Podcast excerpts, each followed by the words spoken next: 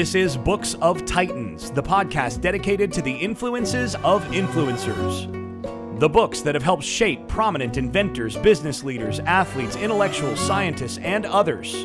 We'll talk about what makes these books such classics and at least attempt to have an intelligent discussion about what makes them so important and influential.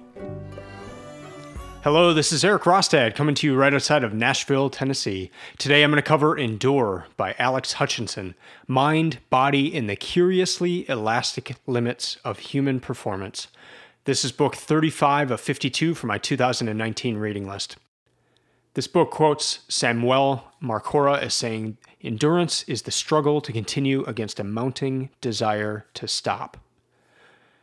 The struggle to continue against a mounting desire to stop. Let me ask you a question. What constitutes that mounting desire to stop? Maybe think back over to your own life, uh, some endurance events that you've done. Maybe it was a, a bike race, uh, a running race, or a swim swim meet of some sort. What kept you from going further? What kept you from enduring longer? Was it a physical limitation or was it a mental limitation? Was it physical in the sense that your muscles cramped, you just you couldn't take that next step? Maybe you were so thirsty that that you needed to stop or so hungry that you had had to get something to eat? Or was it a mental limitation? Was it something in your head saying you can't go on, you can't do this, you can't finish, you can't go as fast as you're going right now? That's basically the question that the author seeks to answer in this book. Is human endurance limited physically or mentally? Alex Hutchinson's the author. He could probably actually become the next Dos Equis most interesting man alive. He's a journalist, having written for startups such as the New York Times, the Globe and Mail, and Runner's World. He's written three books. Endure, this is his latest one from 2018. Uh, before that, he wrote, he wrote Which Comes First, Cardio or Weights, Fitness Myths, Training Truths, and Other Surprising Discoveries from the Science of Exercise. And then his third book, Big Ideas 100 Modern Inventions That Have Transformed Our World. So, two, two books more on the, the physical side of things, and then one on uh, um, modern inventions. Before that, he dabbled in a field called physics. When I say dabbled, I mean he got a PhD from the University of Cambridge. Yes, that's the one where Isaac Newton, Stephen Hawking, Oliver Cromwell went. And then after that, he was a postdoc researcher at the NSA working on quantum computing and nanomechanics. Two things I don't even know what they are. He's Canadian and he resides in Toronto. He's also a runner and a very fast one at that and that that experience of, of being a runner and, and being in Olympic trials and, and intense races was actually a big part of this book. Endure was published in February of 2018. As for the structure of the book, the foreword is written by Malcolm Gladwell, so that that's uh, not a bad way to start. Malcolm Gladwell is also a runner, and and uh, and and so he talks about that and, and just kind of introduces the book. It's a it's a nice foreword. From there, the book is set within the quest to break the two hour marathon. No one has ever run a marathon in under two hours. And if you're thinking, uh, I've never run the marathon under five hours, yeah, two hour marathon is insane. That means you're running at four minutes and 35 seconds for 26.1 miles. Uh, you would have to do that to break it and and and so the book is set within that of of uh, of kind of a secret plan to to to get a group of the top runners to to break two hours, and then each chapter starts out with sort of an extreme example. Uh, for example, one of the one of the chapters starts off with with the story of somebody lifting a car off a person in a life or death situation, and then Alex breaks down that story and goes into a, a little deeper of what actually might be going on, and you know maybe somebody didn't pick up a full car, but uh, but they were able to get enough of the car off of the person. Uh, so it's it's interesting in that sense of of these these intense stories that that that we'll often hear. Uh, but maybe if we dig in a little bit deeper, they can tell us something about endurance, or they dispel myths about endurance. from there, he he describes different fields of thought in relation to endurance, uh, and and and goes into different parts. So part one is my, mind and muscle. Part two limits, and then part three limit breakers. So physically, the limits that he he writes about are pain, muscle, oxygen, heat, thirst, and fuel.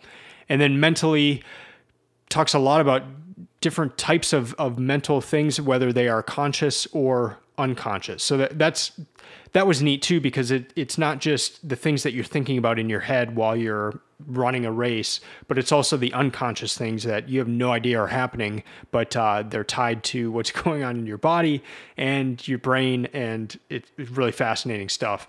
As for who suggested the book, that was Alex Gajewski. He is associate producer at ESPN, and he's doing big important things around the world. But last year he was podcasting. He was he was uh, he was reading books and then podcasting about them, and I loved that podcast. And I I uh, I I send him a message every now and then and try to get him to, to go back doing it. But he uh, he's very busy with his job at ESPN. If you follow him on Twitter, you'll see him around uh, uh, a lot of famous famous athletes.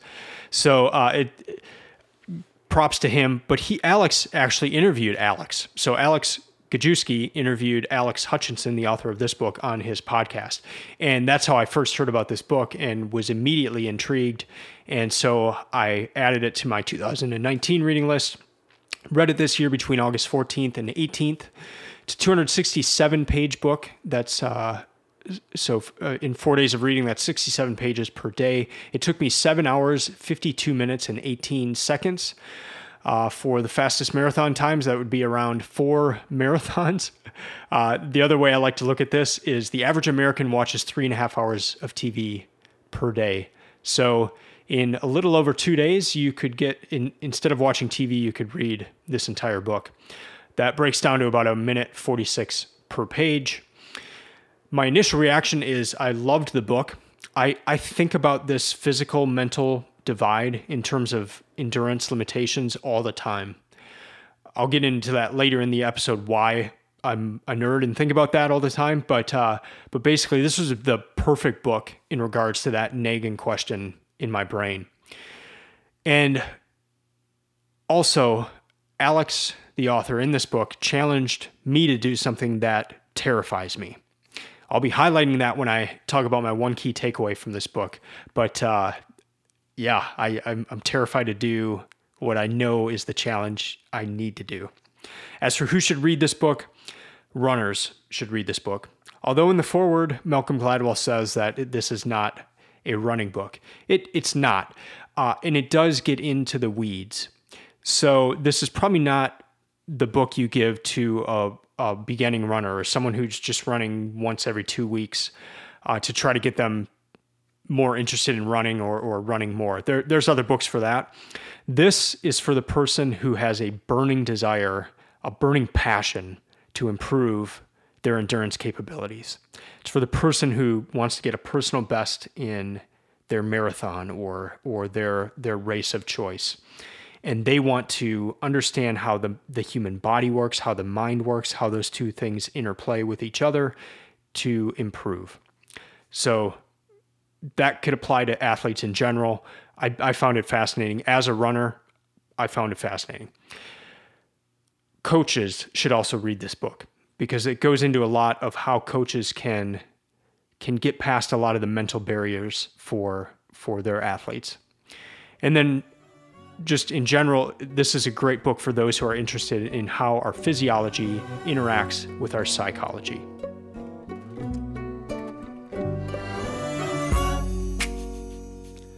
So, why is this important? Why is it important to understand limits, uh, the physical and mental side, in, in relation to endurance?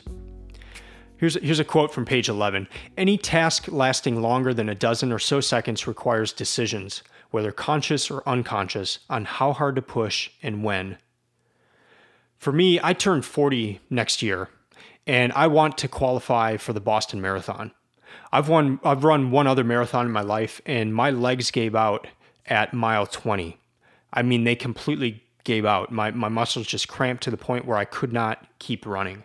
So I just kind of hobbled along for for a couple miles and was able to run the the final four miles of of the marathon. But why did my legs cramp? And what was interesting is is a very similar thing happened to Alex when he ran a marathon eh, at that same point, the the 20 mile mark. And I remember in, in the marathon that I ran, uh, there were people just laying on the ground and, and someone else just kind of like beating their legs with their hand as hard as they could to try to just release the uh, the pain in the in their legs. So that was a physical limitation. I literally could not keep running. So why why did that happen? Did I did I not eat or drink enough? Did I not uh, was I not prepared enough? I, is a question I've I've had since that marathon, and and this this book answered a lot of those questions. But then there's also the mental aspect. Uh, here's another example. For for the past ten years, I have I've run a lot. I, I, I run uh, probably five times a week now, uh, and I've, I've continued over that 10, 10 years. I've I've continued to run more and more.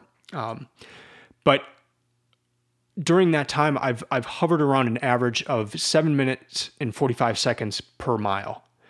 I just kind of these are just kind of normal runs. I go out and and uh, I'm, I'm not really doing training per se. It's just more I'm, I'm going on my morning run and and my average time is seven minutes and forty five seconds.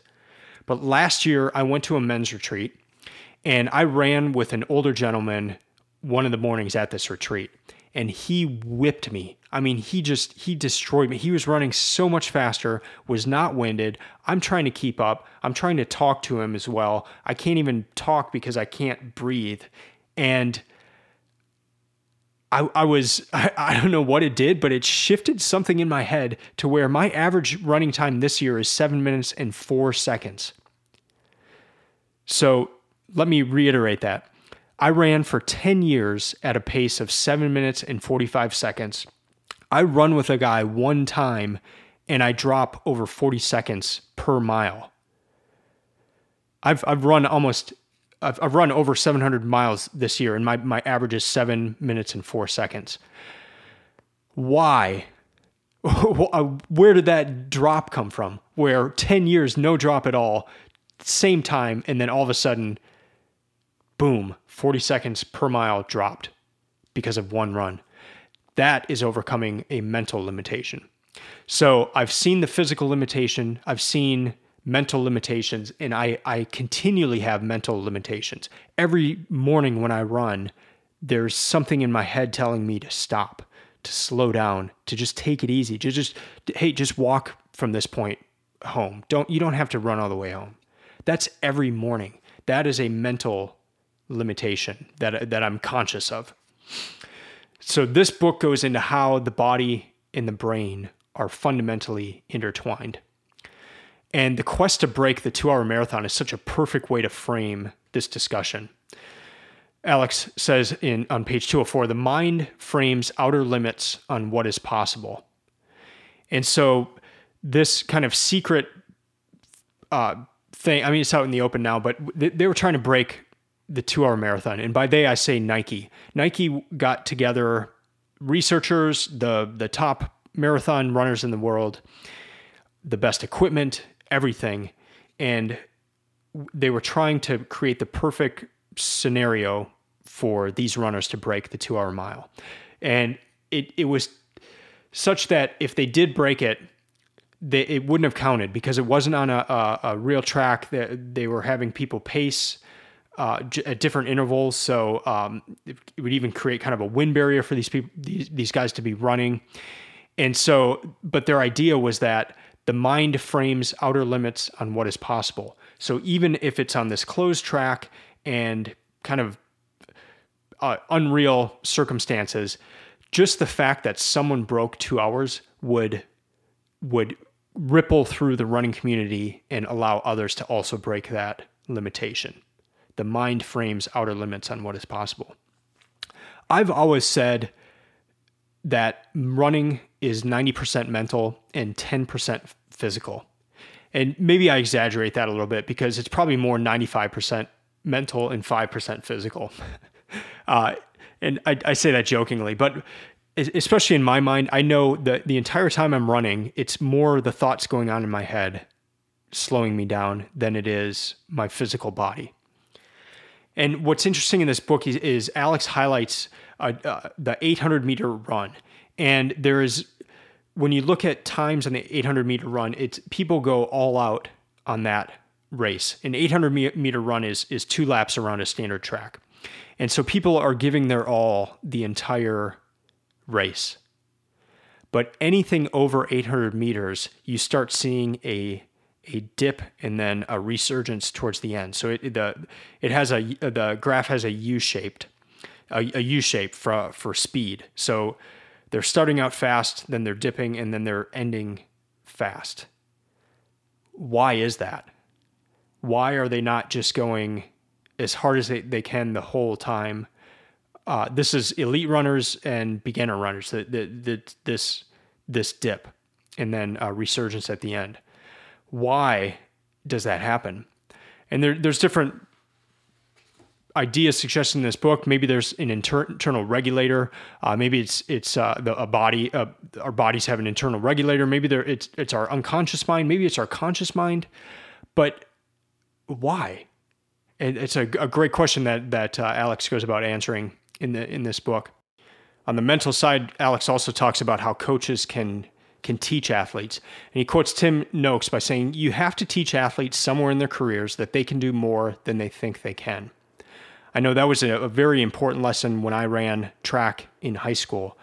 Uh, this is something coaches do all the time, but uh, there'll, there'll, be a workout. Maybe it's 800s. And, in at the beginning of the workout, the coach says, We are going to run four 800s. So twice around the, the track, four of those and you are going to run as hard as you possibly can on those 800s, four of them. There'll be a little break in between each one, but we're doing four, and you're going to run as hard as you can. So, as the runner in your mind, you know that you have four, and you mentally prepare for that. You run as hard as you can, but you know that there's four. After four, you're done. When you get done with four, the coach then says, Oops, I, I actually we're going to do one more, and you have to run as hard as you can. And everyone moans and, and complains, but they go out and they do it. And here you thought you gave your all on those four, those four uh, 800s, and then you realize you still had something left, and you still had the ability to run, and that does something in the athlete's mind it helps them know that they can do more than they think they can. And that is the most powerful lesson that a coach can give the runner. Page 261, Alex talks about the fiercest opponent. He says this These days, the terror has mostly, though not entirely, faded. When I line up for a race, I remind myself that my fiercest opponent will be my own brain's well meaning protective circuitry. So, how do you get past that? How do you get past the limitation, whether it's physical or mental?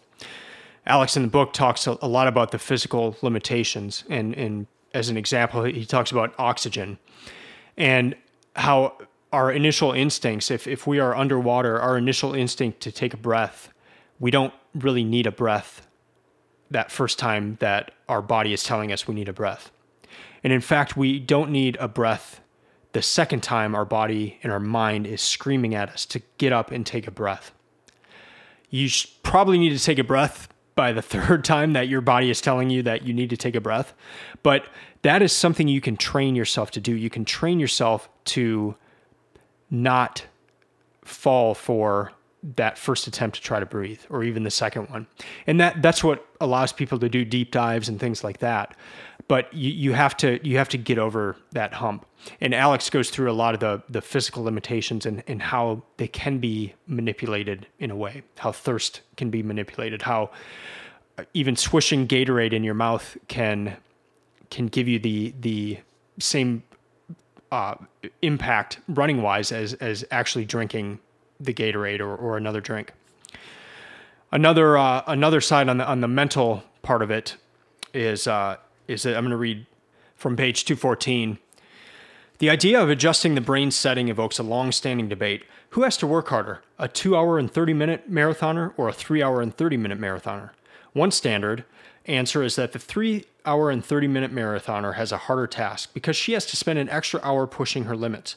But I've always thought that a better proxy for who works harder, on average, of course, is cumulative years and volume of training, not finishing time.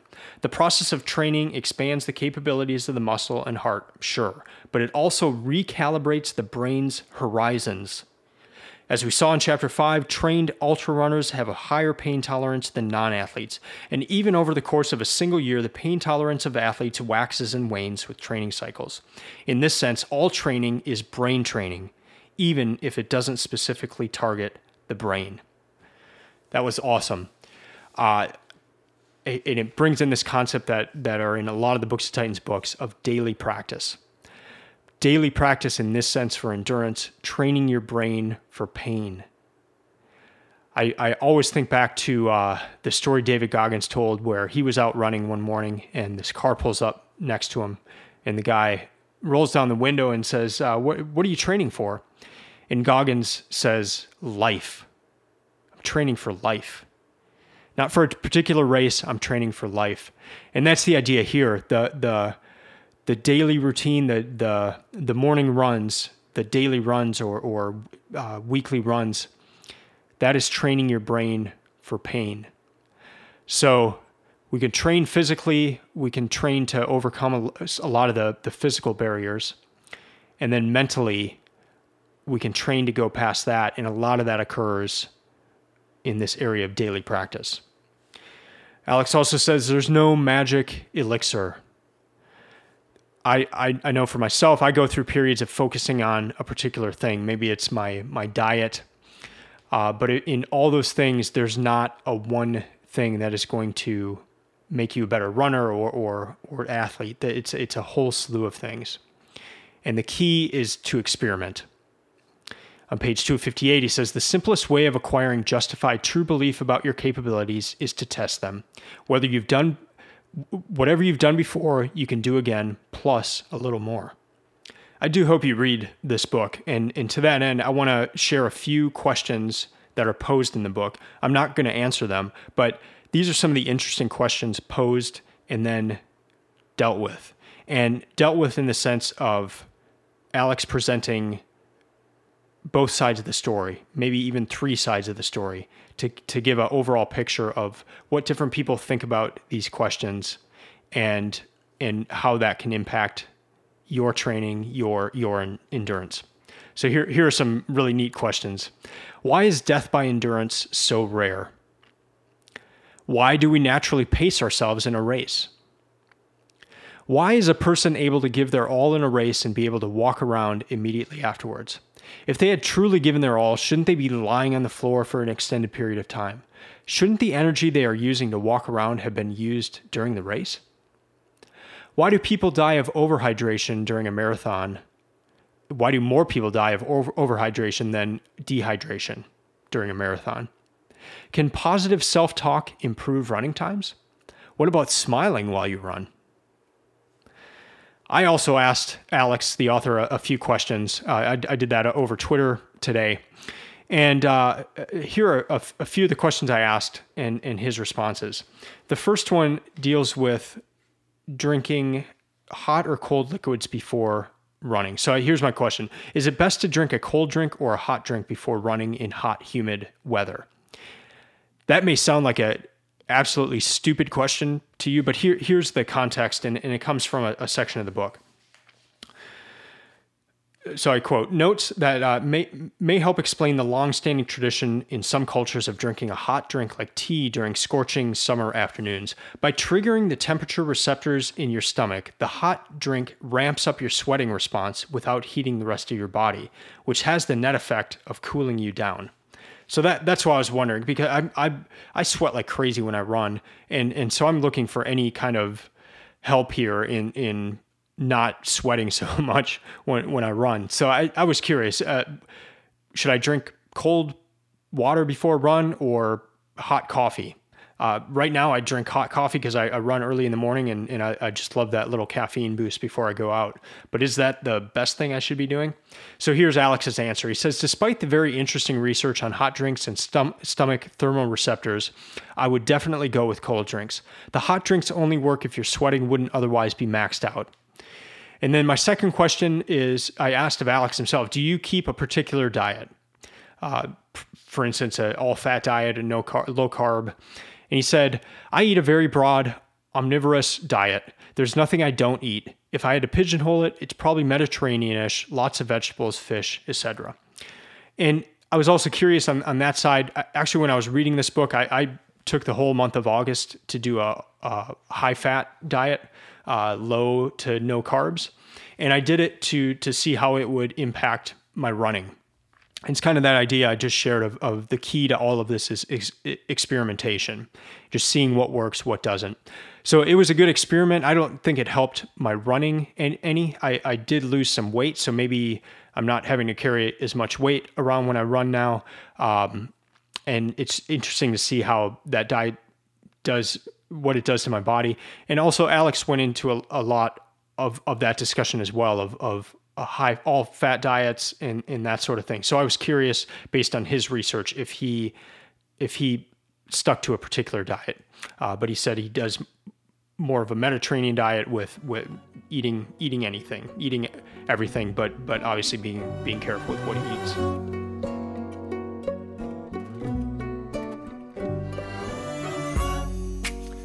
Now on to the final segment and my one thing, my one key takeaway from this book this this one terrifies me and this this my one key takeaway from this book is one that I want to implement and I want you to keep me accountable as the listener. So feel free to email me Erik E R I K at booksoftitans.com. Send me a note on Instagram or, or Twitter and make sure that I do this. But here is my one key takeaway. Go out fast. Here's the context. Alex did a race where he he went out with the top runners of that race. He ran with them and, and he said in in his mind he said I'm going to run with these top guys as long as I can. And he ended up having a, a fantastic time. And, and he proved things to himself that he would have never known had he gone the traditional method of, of trying to pace himself and and and do all those mental games in his head. Instead, he just went out and stayed with the fastest guys as long as he could, and and I think he stayed with them for for most of the race. I am terrified to do that. I I I think part of it is is just a, a deep fear of failure, and so going out strong and then having to maybe walk the rest of the race or or run super slowly. I, I, that that terrifies me in my head. I also used to have dreams, and and maybe they're called nightmares, but uh, I uh, this reoccurring dream of of hearing somebody behind me running towards the end of a race. So I I always want to be the guy at the end of the race, finishing strong, passing people. I don't ever want to be passed at the end of a race. And I think maybe from track in, in high school, I just have this fear of there being somebody behind me about to catch me and pass me at the end of a race. And so I just, I know that if I go out strong on a race, towards the end of the race, it's likely that a ton of people are going to be passing me because I've given my all at the beginning of the race.